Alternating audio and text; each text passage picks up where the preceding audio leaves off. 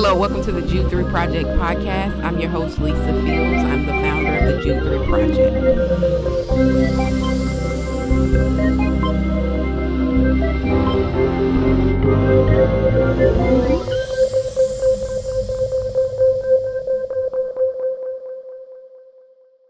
Well, we're live. Thank you for tuning in for another week of the Jude 3 Project podcast. As always, I'm your host, Lisa Fields, the founder of the Jude 3 Project. And today I'm joined by a very special guest who's no stranger to the Jude 3 Project, my friend BJ Thompson. Welcome, BJ. Thank you for having me. How you doing, Lisa? I'm doing good. How are you? Good. I'm doing well.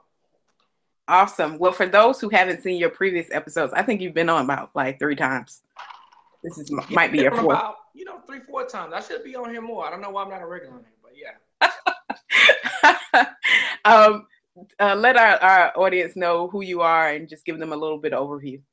Yeah, so my name is BJ Thompson. I serve as the director of an organization called Build a Better Us, um, which seeks to equip people, families, um, so that they can be healthy and have a more meaningful experience within the context of relationships. Um, I have three children 13, nine, seven years old, and um, been married for 15 years, probably in the next two, three days. So yeah, I'm excited. Awesome, awesome. So today we're going to talk about uh, friends, reconciliation in the body of Christ. And if you see, saw the flyer, you saw we used uh, the friends, the updated friends version. The friend, of, the updated friends of Jay Z. And uh, I thought it was important to talk about this, and I reached out to BJ to talk about this because there's an emphasis in our day on reconciliation, racial reconciliation. There's also an emphasis on romantic reconciliation, but you don't really hear that much about platonic relationship reconciliation. And I think it's important for us uh, to remember Jesus' words in John 17 21 Lord, make them one just as me and you are one. And I think that whole thing, us becoming one in the body of Christ, is us wrestling through conflicts, right? And yeah. us getting to points of reconciliation in our relationships. Um, and that's that's very difficult. Um, what are some of the challenges that you see, BJ, uh, before we dive into it, of of friendship relationships reconciling well not even let's not even start there why do you think there's not an emphasis on platonic relationship reconciliation yeah that's a great question um, i think i think one of the things that's very challenging about platonic relationships is um, i think for a lot of in a lot of ways we've made them optional. Um, that the thing that we really want is something that's romantic something that makes you know gives you butterflies in your stomach. Um, and we, we have a lot of talk around that from zodiac signs to, you know, just a lot of different things around romantic relationships that we don't even really give a lot of um, energy culturally to the idea of platonic relationships. And so, if you're asking me why I don't think so, I just think it's not a conversation. I think we assume it'll happen. Um, and oftentimes it's because we've been clustered into a certain friend group and a certain people group. And that's kind of what we do. That's how we work on our relationship skills. We don't never think like, wait, I need to be much more intentional, much healthier, have a better understanding about these relationships. Therefore, you know, giving myself and my energy to it. And so I think part of it is the lack of communication from the culture, but I think it's also a lack of communication from our faith communities. That too oftentimes you hear a lot about, you know, marriage and divorce and family relationships but you don't hear a lot about friendships and what that means. Um, and I think that's a misstep for a lot of us. So yeah. Yeah. And I love that you use that people think it's optional because I think that's the key that it's like, I don't need this. I got a boo. I got, I got my boo. Hey, that's all I need. Yeah. I got my family uh, that I don't really need that. And you see throughout scripture, God putting the emphasis on relationships, on friendships, on us being the body of Christ, us working together, doing for one another. Um, and so because we think it's optional, we don't put any effort into it. You know, you usually only put effort into the required things. You're like, well, I don't got time. If this friendship messes up, that's it. Um, and you know, one of the reasons I think it's a key as to talk about it as an apologetics organization is because our greatest defense for our faith is our is our love and care for people. That's good. Uh, if you don't love and care for people, outside of romantic, outside of family, then you're not going to be a good. Uh, your life isn't a good defense for the gospel. Yeah. And so, um, one of the things that breaks up relationships or friendships, I think, is false expectations, which creates the conflict um, that that ensues. How do you? What are the um, number one things that you see break up friendships? Because I know you deal with a lot of relationship counseling, and not yeah. just romantic, but you deal with friendship counseling as well. Yeah, yeah, yeah. So I would say the one thing, the, the number one thing that breaks up friendships um, is the inability to resolve conflict as it arises. You know, conflict is one of those things that's inevitable. It comes over time based off of circumstances, based off of changes in seasons.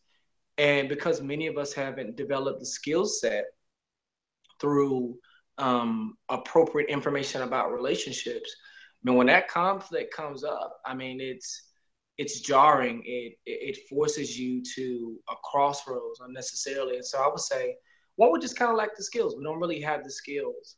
But then two, I think, um, and, and kind of to your point, we lack a holistic perspective of the gospel and what it does, knowing that we've offended our Savior and we've offended our Lord, and ultimately, you know, He is consistently pursuing us for reconciliation appropriate. So I think one of the reasons why, uh, another reason why it's challenging to create resolve in conflict um, is because we don't really have a good picture of how God treats us.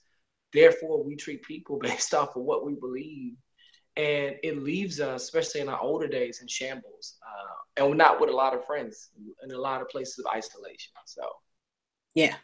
And I, what are some ways in which we can resolve conflict better in friendships? Um, I mean, talk. I think it's communication is key for sure. Um, wrestling through the actual issue, not necessarily um, through the conflict itself. You know, sometimes there are underlining issues and tensions.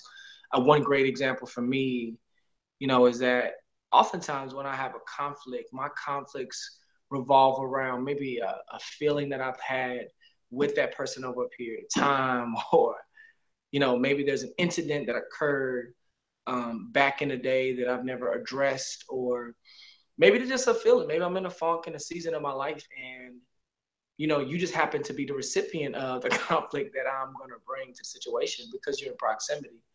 And so one of the ways we can address conflict um, especially among our peer group and people we love is one try to get to the root of the issue not the conflict itself right? It's you know they in counseling they train you um, to hear what a person's saying is trying to get across not necessarily the words that they're using right? And i think that's important because you want to hear past what a person is saying. If they're screaming at you and saying i'm really mad at you and i'm angry at you. You're so dumb. You're so stupid really what you want to do is start asking more investigative questions saying what are you really mad about is there did I offend you? Are you disappointed? Do you feel shame? Did I make you feel guilty? Um, you know, did I trigger something inside of you? And so I think it's being able to ask those deeper questions because you realize there's a deeper issue. Last thing is this. Um, so we talked about conflict and communication and looking at the deeper issue. I would say the, the, the other the other side of that is knowing that you bring um, a lot of dysfunction to the situation because there there isn't a way, let me say it better. Assuming that it's not just the other person that's bringing dysfunction, that it's also you that brings dysfunction. Um, and I think what that does for a person is it, it creates a lot of humility in a situation where now you're not enemies, but you see that person as your ally. So, yeah, I think that's helpful. Uh, I, re- I remember seeing a tweet that um, I think you retweeted, but it was a quote from you last week about our biggest enemies in our relationships is us. Come on. Come on. and I think that's important because, because oftentimes we assume that it's the other person when in fact some of the frustrations that we have with people are actually things we're battling within ourselves. Um, Absolutely. Is that something that you is that uh, something that you reached over time, or have you already? How did you come to that conclusion that your greatest enemy was your was yourself in relation? Oh, I, I do it all the time. I mean, you know, you get you realize over time that some of the things that happen that you're frustrated with are projection of things that you are. Um, and I think that just comes through being honest about the situation. It's not always the person outside of you, it's the person inside of you. And I really get that from Jeremiah 17 9, um, talk about, talking about the heart is deceitfully wicked. That, you know, I can't assume the best about my motives, that my motives oftentimes are tainted um, and they're just as corrupted as everyone else. And man, I'm just as accountable and guilty of things as others. And so before I go off and try to remove the, the plank or remove the sawdust in someone else's eye, man, I got to do some self investigation, introspection. And I think that's really where I got it from. I got it from listening to Jesus and thinking, like, man, I don't do a good job of approaching conflict first within me, then going to restore and correct and help someone else. I start with the other person and I want to fix them and I want to make them better first. Then I come back to me. And so, yes, I look at myself now a lot more. And it's helpful because that is the type of introspection that makes con- conflict resolvable, not just this an impossible entity that happens. So, yeah, it's a great mm-hmm. question. In, in your words, uh, hum- is it humility? Is that the heart of all reconciliation, pride is at the heart of all. I'm I'm saying it wrong, but look at you. I, saw I saw it on the tweet. At the root of every conflict is pride, right?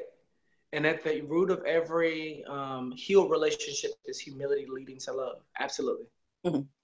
And I think these are the tools if we really invest in our friendships and don't give up on our friendships that will help us in racial reconciliation, will help us mm. in romantic reconciliation. These skills are transferable, but oftentimes we limit them to particular instances. You know, there's people out here who are champions for racial reconciliation that that have broken relationships in every area of life.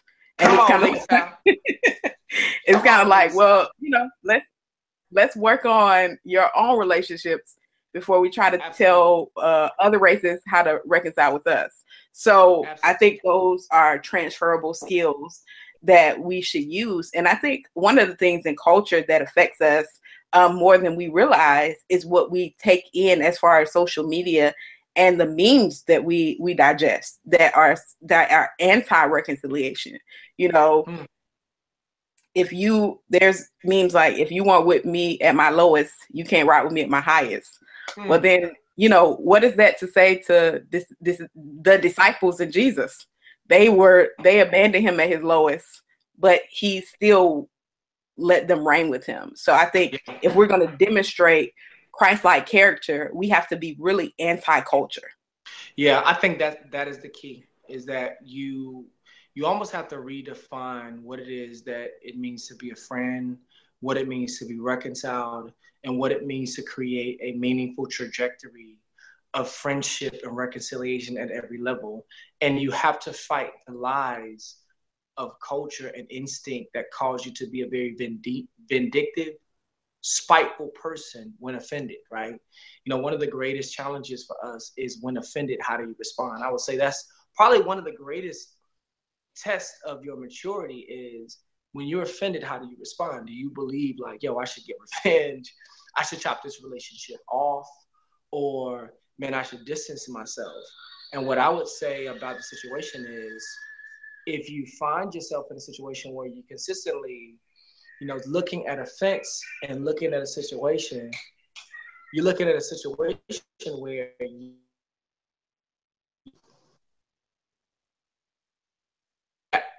Okay. My phone's blowing up. I don't know why. but I was saying, if you find yourself oftentimes backing away from relationship because of conflict, being offended, feeling like it's irreconcilable, or finding yourself being reclusive, you may want to check your ability to engage um, the gospel or how you understand how life works and how God treats you. And I think that's that's one of the most challenging things that we have to overcome is when you see yourself consistently in that place you have to find a way to overcome hold on one second okay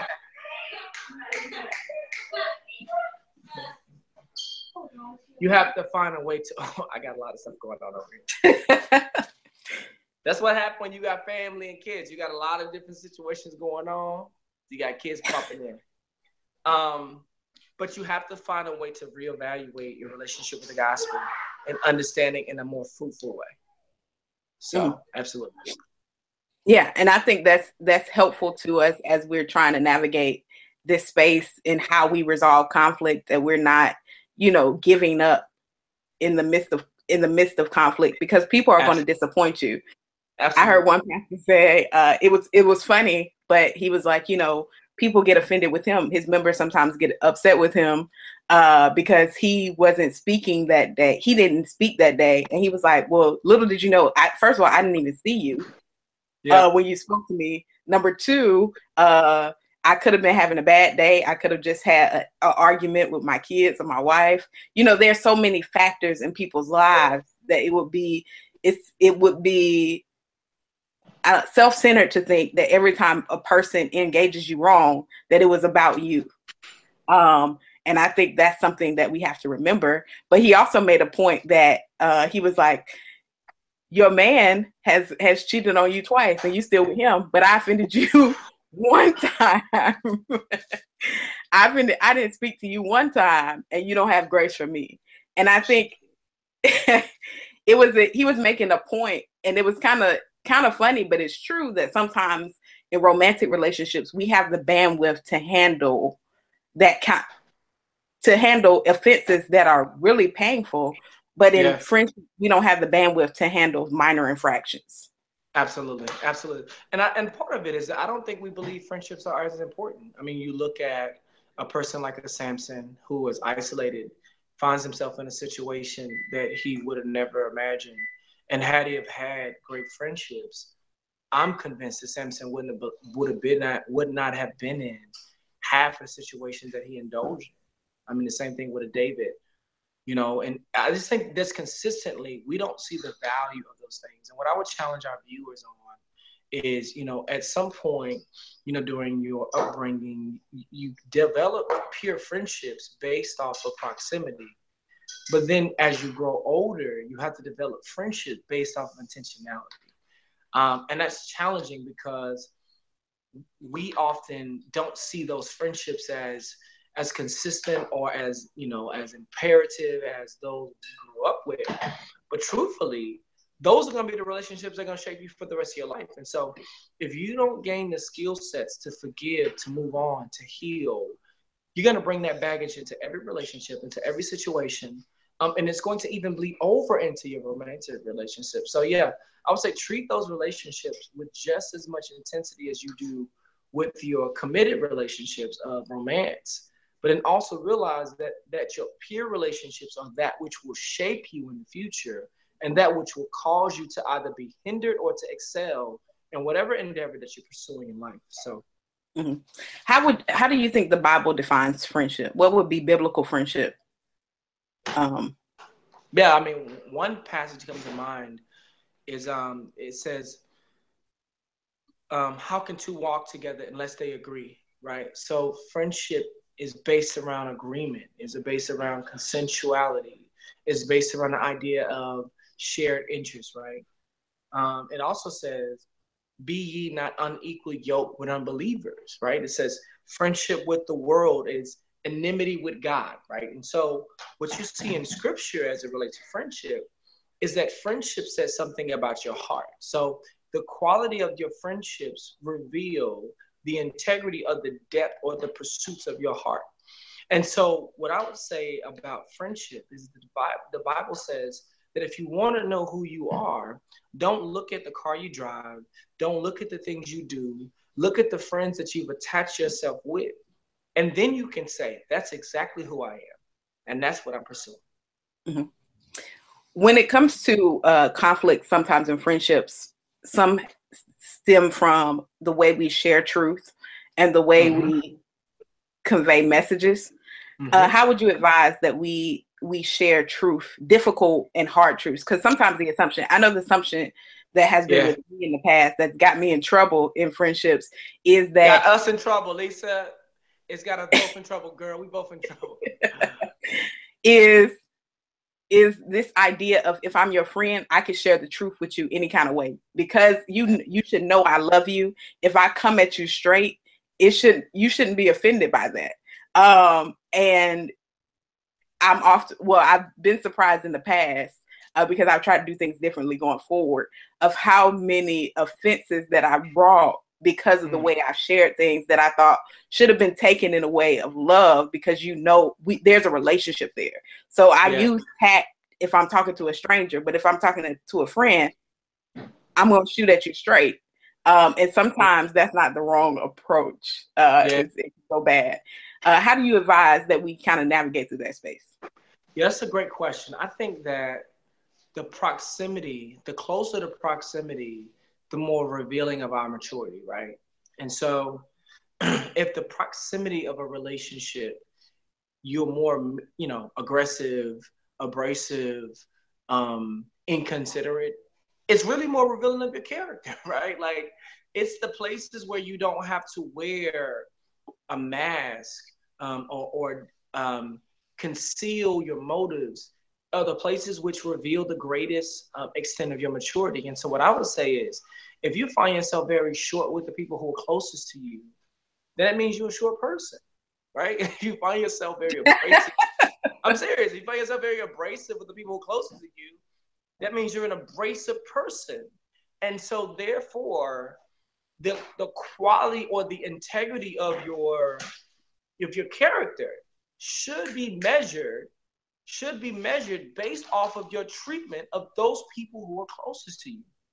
And so if you are in the name of keeping it real, um, very abrasive, edgy, unfiltered, and uncaring and inconsiderate with a friend just in the name of truth, then it reveals about your character that you are at it at the core. Again, not at the onset.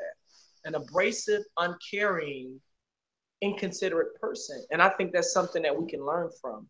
And luckily, you know, you look at read a lot of experts that talk about that talk about the idea of relationships and emotional intelligence. Anyone who puts their mind and their intent and practice to emotional intelligence can ultimately find themselves being able to grow in that particular thing. So, what's encouraging about it all is that despite all that, you know, you may fail in and you may see yourself falling short because of the proximity, you can actually grow in those particular things despite. So, absolutely. Yeah, I think that's helpful because the assumption is if I'm straight with you early, if I'm straight with you, the closer I get to you, that the the person that received it was wrong, not the person that gave it. Absolutely. Because it was the quote unquote truth. And so uh, I we think that's it real, Lisa. That's that's all. Yeah, just keeping it real around. but I think it, it, causes us to look at our own hearts and see in what places that we're deficient and what places we could grow, and better approaches that we could use. Because I think that's one of the ways we've taught ourselves in the wrong way, especially through culture. Like you keep it real. Sometimes keeping it real can be really damaging to. Keeping it real wrong. Yeah, yeah, exactly what would you leave with people on this topic of friendship? In in your in, in what yeah. you've seen in counseling friends and help and and seeing people reconcile what what will you leave? What should you what do you want to leave with people? Yeah so one um, the first thing i would want to leave with people is this um, we work in an organization that helps people cultivate a maturity in both personal relationships personal development and um, romantic relationships um, through one-to-one life coaching. We don't believe that this is something that you will um, intuitively mature in. That it takes skilled understanding and perspective in order to do so. So we started a service a few months ago uh, with Build a Better Us Coaching, um, where there are life coaches who help you in a variety of areas of life. Um, if you're interested, you can go to, you can email um, myself, bj at buildabetterus.com um, and I'll connect you with my admin team, and we'll start with a free consultation to help you kind of go to the next level. And so, um, if you're interested in that, being able to go to the next level, go to bj at buildabetterus.com, and we'll set you up with um, an initial consultation. But I think the first thing is humility and believing that that just as offended as you feel, um, you can be just as equally offensive in that situation, right? Um, so one, recognizing that there's something to it. Two, being introspective. Um, what Jesus said was, before you go to remove the speck out of your brother's eye, you remove the plank from your own eye, right? And so it's the idea that you know you do some some introspection before you go to try to correct somebody and fix them, right? Third thing is this is knowing that the way you treat the people who are closest to you is reveals more about what you believe in the gospel and how you believe God treats you um in the depth of your character than it does you keeping it real than it does you feeling like you can express yourself. And so if you see yourself consistently not being able to show people mercy or grace that means you're not experiencing grace you don't feel like that's a part of the the narrative of your own life and i would say reevaluate that and last thing is this know that friendships are imperative that they are the shaping mechanisms for the long haul and the trajectory of who you are and who you're becoming. Um, and so if you're a loner, man, you need to get some friends, right? You need to find some people who can love you well, know you, and shape you. Um, if you are a socialite, you love connecting with everybody. You, um, I don't know who who would be a connector. Um, you need to narrow it down. You need to find some people who can specifically love you and who can create some healthy categories of your life. So that's what I would say for our audience. That's good. I forgot one last question I want to ask you before we before we end this. For those who are saying, well, all, all relationships can be reconciled. Uh, some people are just unhealthy. Um, I think that's a, a, a small group of relationships. Uh, we try to make it seem like it's a lot. It's usually usually Absolutely. one out of ten and we think it's like eight out of ten relationships can't be reconciled. Usually, it's it's rare that a relationship can't be reconciled if two people work together. Um, what are those cases, those extreme cases, in which reconciliation you think is not possible and the relationship is toxic, and how should we handle those in love? That's a great question. So, first thing is this: is that relationships, the reconciling power of relationships, is something you should be regularly practicing and the way you practice it is just a couple ways. Is one, there's two words. I apologize, right? Like, I think we've gotten away from the idea of being able to give a simple apology. We love giving excuses, right? Um, two, this whole idea of um, when is it too far? You know, I, I think for a lot of us, we think things are too far when we're uncomfortable. And we know that the word says iron sharpens iron, which is like this grinding force of relationships on relationships that creates friction and change. And that, you know, the quicker I am to run from that friction, oftentimes result in my dullness in character. And so, what I would say is if you quick to run from conflict, then expect a pretty dull character. Expect the person on the other side that doesn't really know how to deal with things of greater magnitude, right? Last thing is, if you believe that a relationship is irreconcilable, you need to ask yourself, what's the basis for that? Like, what is it that's driving that? Is it something that this person is abusive towards you, um, and you've created, you know, this pattern that's not healthy? Um, is this person um, neglectful of you? Right? Is this person abandoning you into a situation? or has the season moved on? And I would say it's I'm not sure if there's ever a season where it's irreconcilable. I think that in a lot of ways that the relationship needs to be readjusted. And so if you're asking me irreconcilable, I don't think there's any any relationship that's irreconcilable. It may be that that relationship needs to be readjusted. And and maybe you don't belong you know, as a friend, friend, maybe you become somebody who I know, I love, I respect, and I care for, but we're just not occupying a certain level of intimacy, or maybe you're no longer in my inter- my inner circle, um, but you operate as a friend, friend, someone that I love and I know, and I think that's something that we can do is that we just readjust the relationship, and that's what I would encourage our audience to do. Maybe you need to readjust the relationship. Maybe a relationship is no longer helpful. Um, and in this season of life, you realize, you know what? This is my character, my ambitions, my pursuits. They're not growing in a more mature way because of these relationships. Um, therefore, it's not that we're irreconciled. It's that, that I need to readjust how I treat, how I approach, and how I experience this relationship so that it can be in its proper place. So that's what I will leave with the audience. Awesome. Awesome. Well, how can people get in contact with you on social media, BJ? Absolutely. At BJ116, again, we um, we started one-to-one life coaching services in order to help people go to a different levels um, in a romantic relationship, platonic relationships, personal development. Um, you can hit me up, bj at buildabetterus.com. You can email me then. We'll do an initial free consultation because um, we want to help people be able to take tools in their specific situation, whether it's a couple, whether it's an individual, and help them be able to experience, become a better them so we can be a better us. Awesome. Well, thank you for watching another week of the Jude 3 Project podcast. As always, you can catch us here every Monday at 7 p.m. on Facebook Live. Thank you for tuning in. Thank you so much. Thanks for having me. Well, thank you for listening to another episode of the Jude 3 Project podcast. As always, you can catch all our past episodes at www.jude3project.com or you can subscribe on iTunes and Google Play by searching the Jude 3 Project.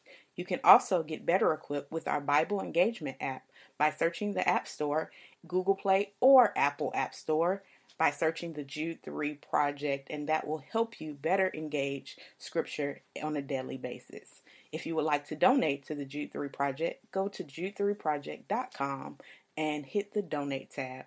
In addition, you can follow us on in, on social media by searching at Jude 3 Project on Facebook, Instagram, and Twitter and YouTube. Remember, here at the Jude 3 Project, we're helping you to know what you believe and why you believe it.